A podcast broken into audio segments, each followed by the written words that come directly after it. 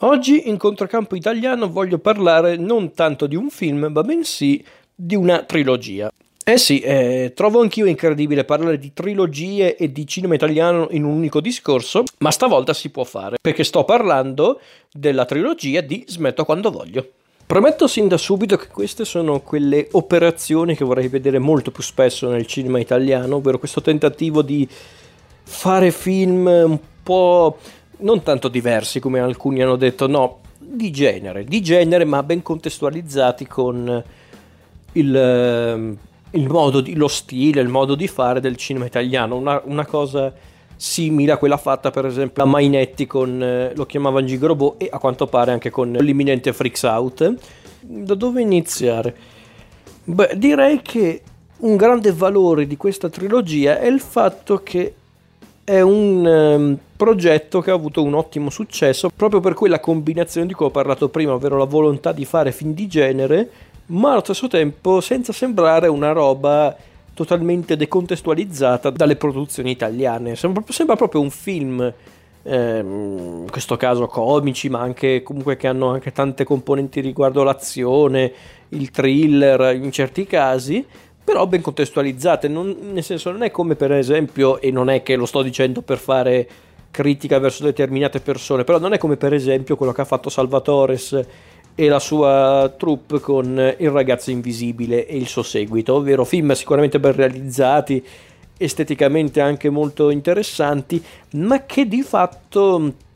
sembravano tutti gli effetti film americani fatti in Italia. E non è una buona cosa in realtà detto così, perché dovresti avere comunque anche un'impronta un po' più personale per prodotti di questo genere. Secondo me con Smetto quando voglio ci sono riusciti, però andiamo con ordine. Perché se vogliamo dirla tutta, e qui ovviamente autori e realizzatori potranno smentirmi, ma non credo. Inizialmente Smetto quando voglio era un film singolo. Era un film del 2014, scritto e diretto da Sidney Sibiglia, anche se in realtà scritto con la collaborazione di Valerio Atanasio, che è anche l'autore del soggetto insieme a Sibiglia, e sceneggiato, se non ricordo male, anche da Andrea Garrello. E vabbè, qua c'è un po' la solita abitudine del cinema italiano di mettere troppi sceneggiatori alla scrittura di un film, però vabbè, ma in questo caso Atanasio e Sibiglia hanno una grande affinità, come si può vedere anche in tanti film prodotti dalla Groenlandia, che è la casa di produzione che appunto coinvolge Sibiglia, Atanasio, ma anche per esempio Matteo Rovere. Ci passo sopra, però è una cosa che continua a non piacermi nelle produzioni italiane, questa tendenza a mettere troppi sceneggiatori accreditati. Quando, ne basterebbe, quando dovrebbe esserne solo uno, massimo due, se c'è proprio una grande sinergia, però vabbè, adesso qua andiamo un po' oltre, è una, è una, mia critica, ma non è una critica a Sibiglio, ad Atanasio e a Garello, è, mm, è proprio una brutta abitudine del cinema italiano, ma pazienza. Allora, di cosa parla? Smetto quando voglio. Allora, è la storia essenzialmente di un gruppo di ricercatori universitari che tentano di risollevare la loro situazione professionale e anche un po' sociale dato che appunto sono tutti bene o male vittime della precarietà, chi più chi meno, ma comunque tutti lo sono, producendo e spacciando smart drugs, ovvero creare una nuova droga che non è però riconosciuta o catalogata come stupefacente dal Ministero della Salute, quindi teoricamente non dovrebbero fare qualcosa di illegale. E diventando così non solo i produttori di un prodotto che teoricamente non è illegale, ma che è ricercato e eh, di prestigio in un certo senso, perché appunto è una, nu- è una, nuova droga. E da qui appunto nasce questo gruppo di, di poveri ricercatori che diventano dei neocriminali. Il capo in, guidati dal, dal, neurobiologo Pietro Zinni, interpretato da Edoardo Leo, che è appunto un po' il, il capo del gruppo, nonché l'ideatore del, di questo assurdo piano, che però paradossalmente all'inizio sembra portare i suoi frutti e la sua banda, perché di fatto è una banda, è composta da diversi appunto ricercatori universitari che vogliono un po' riscattarsi dalla loro situazione tutt'altro che piacevole. Quindi abbiamo per esempio Alberto, ovvero il personaggio di Stefano Fresi, che forse è uno dei più amati dal pubblico, che è il chimico che fa il lavapiatti in un ristorante cinese che appena scopre la possibilità di poter creare una droga perfetta a livello chimico, lui va subito in brodo di giuggiole Poi abbiamo Bartolomeo, che devo dirlo, Bartolomeo è il mio preferito, interpretato dal libro di Rienzo, che è un economista che però cerca di applicare le sue abilità nel calcolo matematico per attività tutt'altro che esemplari come il poker, le scommesse clandestine, queste cose qua. Poi abbiamo Arturo, interpretato da Paolo Calabresi, che invece è un archeologo che lavora per l'università ma viene praticamente sfruttato e definirlo pagato è un complimento. Poi abbiamo invece Mattia e Giorgio, interpretati rispettivamente da Valerio Aprea e Lorenzo Lavia, che sono invece due latinisti che si ritrovano a fare i benzinai, che loro diventano praticamente il, il muscolo della banda, loro sono proprio quelli che vanno in giro a spacciare direttamente. E poi abbiamo viene da ridere solo a dirlo. E abbiamo Andrea, interpretato dal grandissimo Pietro Sermonti, che è invece un antropologo che cerca impiego praticamente ovunque, persino negli sfasciacarrozze, addirittura cercando di farsi spacciare come un poco di buono, un, un pregiudicato. E devo dirla, quella scena lì quando lui va dallo sfasciacarrozze, spacciandosi per un, ehm, un criminale, comunque un, uno che comunque ha avuto i suoi guai con la legge, quando poi in realtà a causa del suo vocabolario un po' più forbito rispetto a quello comune, viene smascherato e ammette con dispiacere di essere un, un laureato, insomma, fantastico. Quindi questi sono i nostri eroi, tra virgolette, di questa incredibile impresa, un'impresa assurda e che poi appunto diventa sempre più pericolosa. E appunto questo è tutto, eh, questa è essenzialmente la trama del primo smetto quando voglio. Che vi dirò, eh, quando lo vidi mi divertì tantissimo, lo trovai effettivamente un po' diverso rispetto ai soliti film comici italiani e poi vi dirò il perché.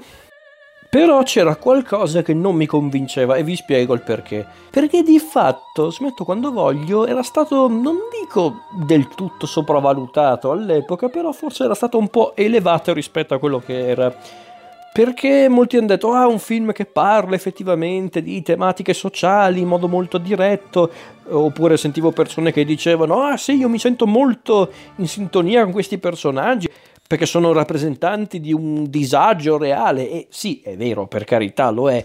però non è una cosa così nuova nel cinema italiano. Anzi c'è proprio un cinema che ha sempre cercato di raccontare la realtà dei fatti spesso in modo anche molto critico quello è il cinema italiano. Quindi la questione del, ehm, del precariato, del, della questione dei ricercatori universitari, non era proprio una cosa nuova nel, nel contesto di Smetto quando voglio, perlomeno a livello cinematografico. Però si può dire una cosa, effettivamente però Sibiglia ha voluto raccontare questo disagio sociale in modo un po' diverso rispetto agli altri, perché infatti cioè, sì la commedia, perché sì, stiamo sicuramente parlando di una commedia, stiamo parlando di un film comico, però c'è anche di più, c'è l'idea di fare questo, questa commedia molto sgangherata, un po' anche perfida, con tanti richiami anche al cinema internazionale, soprattutto quello americano, ma con anche qualche tocco molto simpatico, tipo la presenza costante nel film, ma anche nei film successivi, del documentario di Echika Noe. Davvero, io forse ero uno dei pochi ad aver riconosciuto quel, quel documentario sin dall'inizio perché l'avevo visto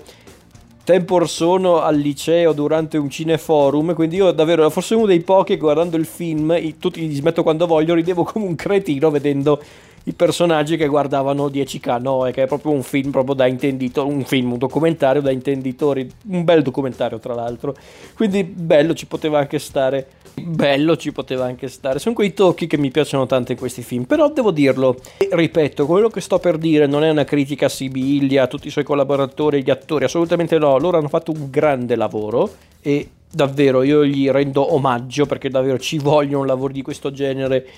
in Italia, però devo essere anche onesto, a me il primo smetto quando voglio è piaciuto fino a un certo punto. Allora, innanzitutto devo dirlo, io non sono un grande fan del,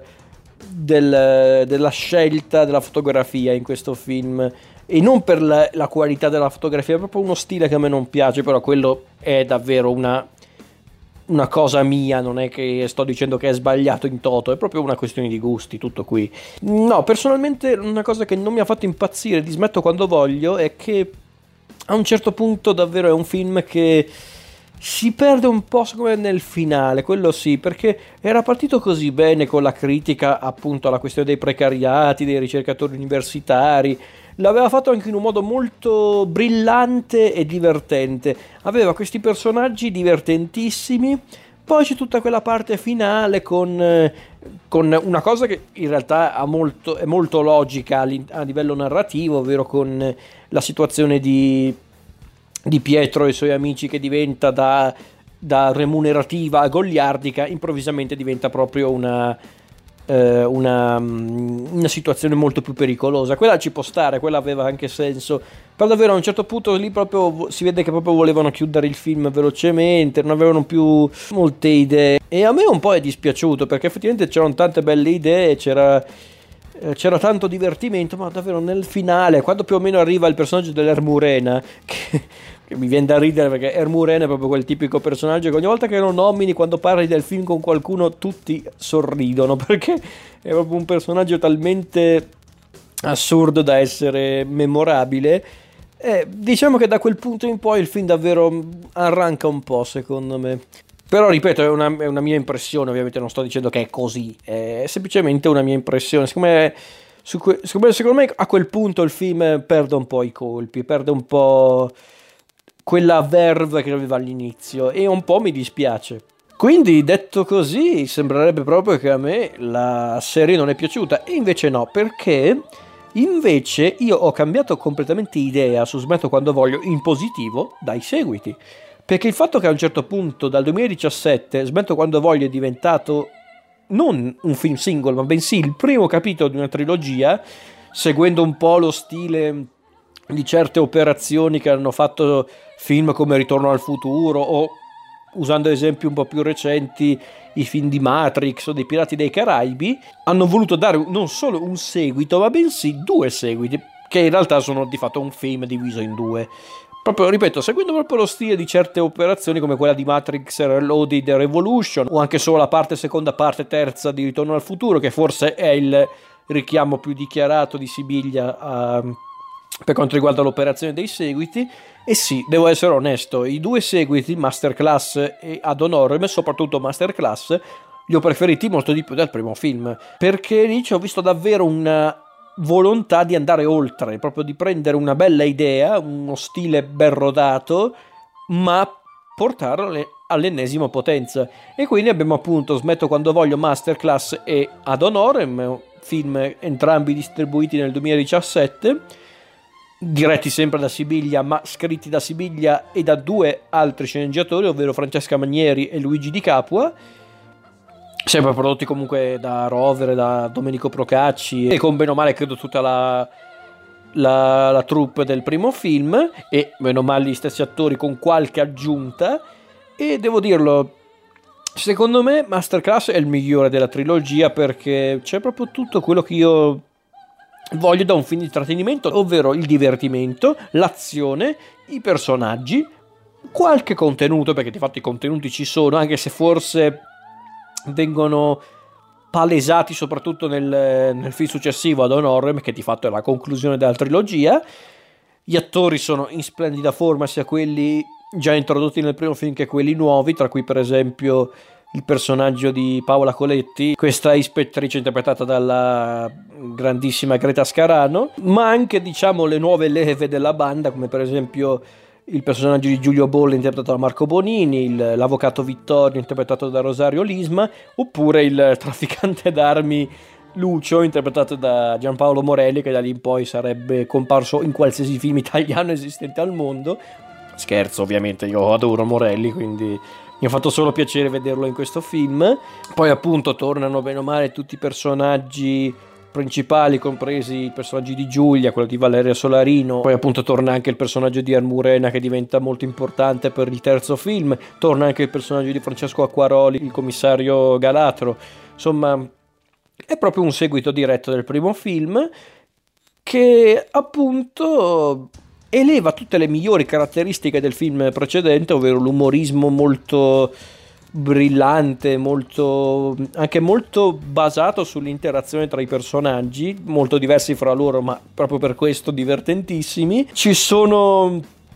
dei momenti davvero fantastici. C'è persino una gran bella scena d'azione come quella del, dell'assalto al treno, come lo chiamo io, che quello davvero è... Ecco, quella scena è proprio il migliore esempio per spiegare quello che sto dicendo, ovvero in quella scena c'è tanto cinema, tanto cinema americano, tanto cinema d'azione, ma è perfettamente contestualizzato con una produzione italiana, non ci sono cose assurde, eh, cose incredibili, semplicemente c'è la volontà di fare una scena molto dinamica, molto ben ritmata, divertente, perché per esempio quando c'è quel momento, quella che io chiamo un po' una scena alla Simpson, ovvero quando il personaggio di Bartolomeo si lancia verso il vagone, sembra entrare effettivamente nel vagone del treno, ma poi finisce fuori dall'altra parte. Quella è proprio una gag alla Simpson, io l'ho adorata. Ecco, quella scena io l'adoro, anche perché poi in quella scena viene introdotto il personaggio di Walter Mercurio, che diventerà il il cattivo principale del terzo film, ma poi ci arriviamo. Quindi anche un bel modo di presentare il, il prossimo film, perché di fatto il finale di Smetto quando voglio Masterclass è praticamente eh, tronco, volutamente perché ad honorem porterà alla conclusione della storia. È pazzesca questa cosa. Poi io ripeto, secondo me un altro grande valore di questo film di Masterclass, al di là che poi si vede che è un film che ha avuto molto più budget, molte più libertà, ma secondo me qui hanno capito qual era la grande forza del primo film, ovvero la sinergia del gruppo, ovvero proprio le interazioni tra i vari personaggi. Ed è questa la cosa incredibile perché se non fosse per questi personaggi il film non esisterebbe per, nel senso non esisterebbe per il no, 80% perché proprio l'interazione tra questi personaggi il fatto che sono molto diversi fra loro a rendere il film esilarante. Perché per esempio il personaggio di Edoardo Leo Pietro è un personaggio molto goffo molto anche un po' stupido che però cerca di fare tutto il possibile per salvarsi per salvare anche gli altri a volte sbagliando clamorosamente però ci prova abbiamo il personaggio di Fresi, Alberto, che invece è quello un po' più inopportuno, quello un po'... Anche, anche lui decisamente goffo, anche un po' meticoloso, ma meticoloso anche nel modo più maniacale possibile. Tra l'altro, anche lui, quelle le gag basate su lui che fa le gaffe, che, che non sta proprio zitto anche quando dovrebbe, mi fanno morire. Basti pensare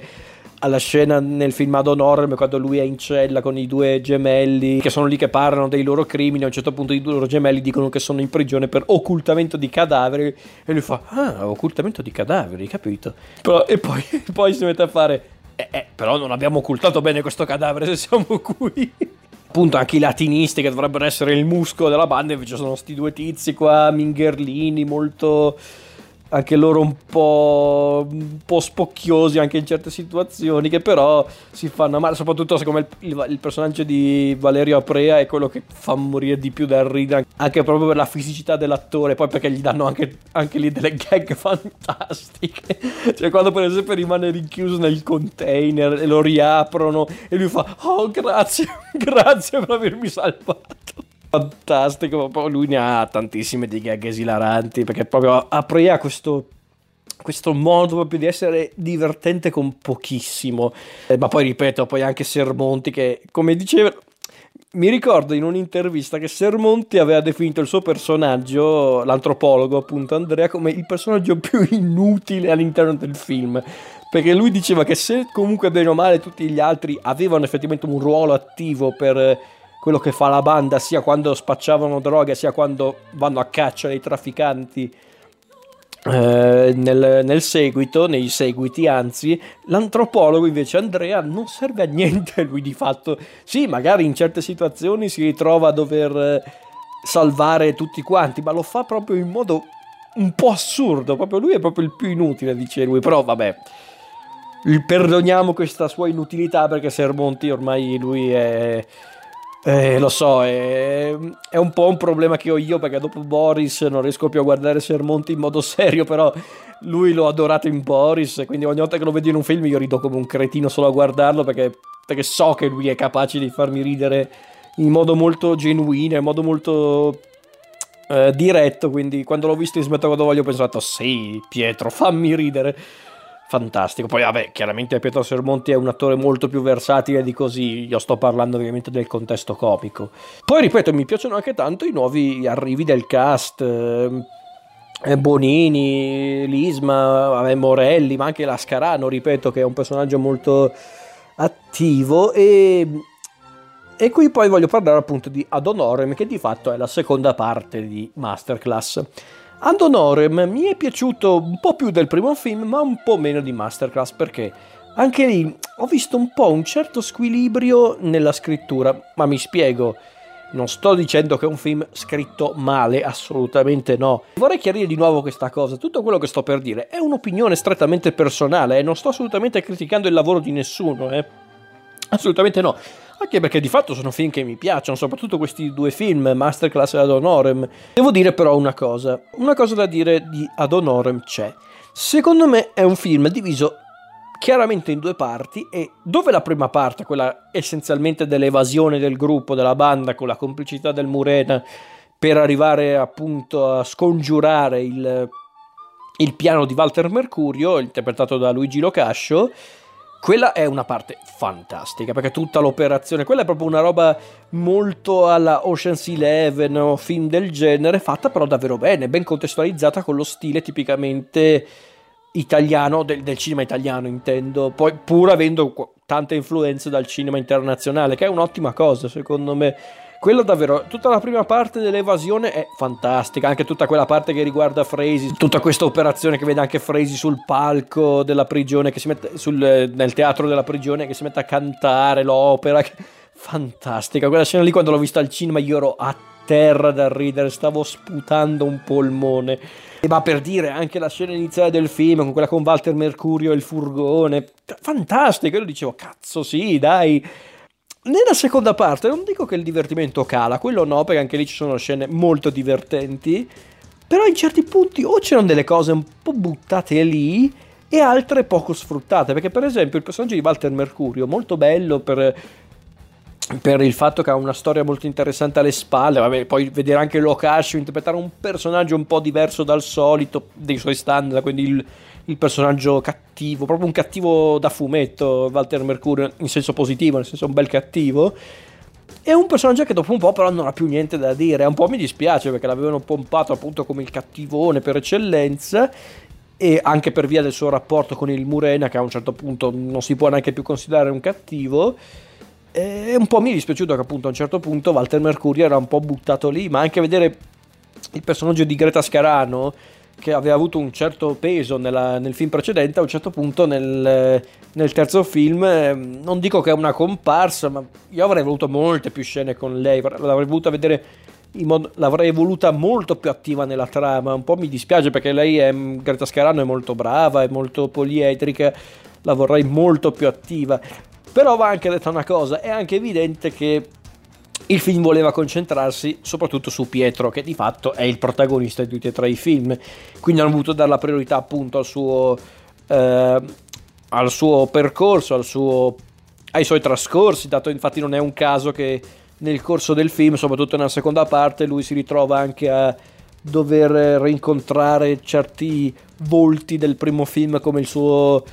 il, suo studente ripetente oppure il suo professore che l'aveva palesemente sfruttato. Anche il fatto che a un certo punto si scopre che il suo legame con Walter Mercurio è molto più profondo, il fatto che a un certo punto lui ehm, arrivi a stabilire cosa vuole dalla sua relazione con Giulia, con Valeria Solarino. Insomma, su quell'aspetto in effetti ha un suo perché la cosa. Il problema è che va un po' a scapito degli altri personaggi e questa cosa un po' mi dispiace, però è una cosa mia ovviamente. Poi vi dirò, ci sono anche certe gag che sembrano un po' buttate lì. Perché per esempio c'è questa gag di Bartolomeo che a un certo punto ingoia un plastico esplosivo in pratica e c'è questa gag ricorrente di lui che continua a lamentarsi giustamente che ha un plastico, che ha dell'esplosivo nello stomaco, che va in farmacia a prendere di tutto e di più per, per appunto per salvarsi la vita, secondo la sua, la sua opinione. Ed era una cosa che mi faceva ridere. Io, io lì per lì pensavo, beh, la logica implicherebbe che a un certo punto questo cavolo di plastico servirà a qualcosa nel finale.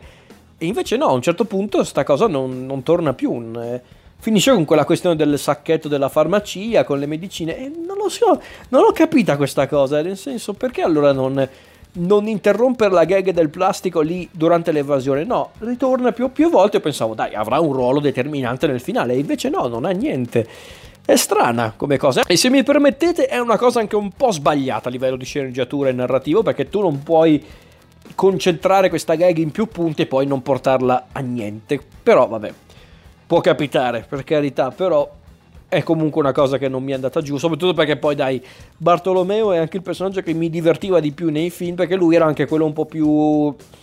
spudorato, più spregiudicato del gruppo. Cioè, il fatto che, per esempio, i momenti più divertenti di Masterclass fossero proprio quelli con lui, tipo quando loro fanno la corsa con il furgone tra le rovine di Roma e a un certo punto eh, proprio partono con l'acceleratore inseguiti dalla polizia, mentre tutti gli altri sono preoccupati, sono spaventati, sono sovrecitati, Bartolomeo invece è l'unico che si diverte un mondo, proprio vediamo tutti quanti che fanno lì, oh mio Dio, oh no, dobbiamo scappare, fate attenzione, invece Bartolomeo in fondo al furgone fa, ma è una figata! proprio così tutto esaltato, manco fosse un adolescente, proprio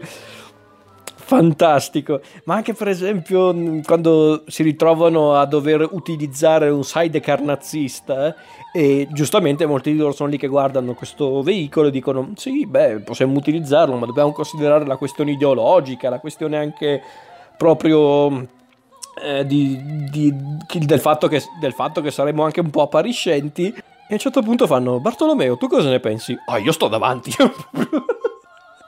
proprio per farti capire proprio il senso della priorità di quest'uomo. Lui non gliene fregava niente della questione ideologica, del fatto che sarebbero stati un po' appariscenti. No, no, lui voleva semplicemente salire sul sidecar e divertirsi. Proprio fantastico. Perché poi vi dirò, il finale di Ad Honorem è un ottimo finale della trilogia. Ti, ti dà proprio un senso di completezza, perché poi lì in Ad Honorem torna anche un po' il discorso che caratterizzava il primo film e che era stato ovviamente ripreso anche un po' in Masterclass, ovvero la, il contesto comunque da cui era partito il tutto, ovvero il fatto del precariato, della, del perché dover dare speranza ai giovani, agli studiosi, a quelli che volevano comunque entrare nel mondo del lavoro, se tanto la situazione in Italia è particolarmente assurda e anche un po' vergognosa. E, e, vi dirò, c'è quel momento in cui il Murena, magari in modo un po' forzato, però comunque ci sta, è una bella scena. Si rende conto che anche lui comunque vuole dare un po' di speranza ai giovani, al futuro, nonostante tutto. Bello, nel senso è, è tutto ben contestualizzato con quello che era il filo conduttore della storia. Quindi su quell'aspetto io davvero posso dirvi questo, smetto quando voglio, come trilogia funziona, funziona molto bene si può sicuramente notare un cambio un pochino drastico dal primo film ai seguiti, perché si vede che c'è stato comunque un cambiamento per quanto riguarda lo stile, non tanto lo stile visivo e narrativo, ma piuttosto per quanto riguarda il genere di film. Però sapete una cosa, è un cambiamento che ho accettato perché secondo me è quel cambiamento necessario per rendere questi film davvero memorabili, davvero... Ehm, sì, possiamo anche dirlo, insoliti per una produzione italiana. Quindi su questo aspetto io voglio premiare questi, questi professionisti, Sibiglia, tutti i sceneggiatori, i produttori, la, per la loro volontà di fare film alla portata di tutti, ma comunque con molta personalità. Che non è comunque una cosa da poco in questi anni, soprattutto nell'ambito delle produzioni italiane. Davvero, io vorrei vedere più prodotti di questo tipo, più prodotti come Smetto quando voglio, più prodotti come i film di Mainetti, film di questo tipo. Che magari non è che devono puntare necessariamente sui generi un po' più eh, insoliti in Italia, come nel caso di Lo che mangi Grobo, è il fantasy e in generale la questione dei supereroi. No, non necessariamente quello, ma mettere molte più personalità per quanto riguarda anche proprio la scrittura, la, il comparto tecnico, cioè è questo che vorrei vedere più spesso, è questo che dovrebbero puntare le nuove generazioni, me compreso, quindi davvero ottimo lavoro davvero su questo aspetto non posso che complimentarmi con, eh, con Sibiglia e tutti i suoi soci, perché hanno fatto un lavoro splendido.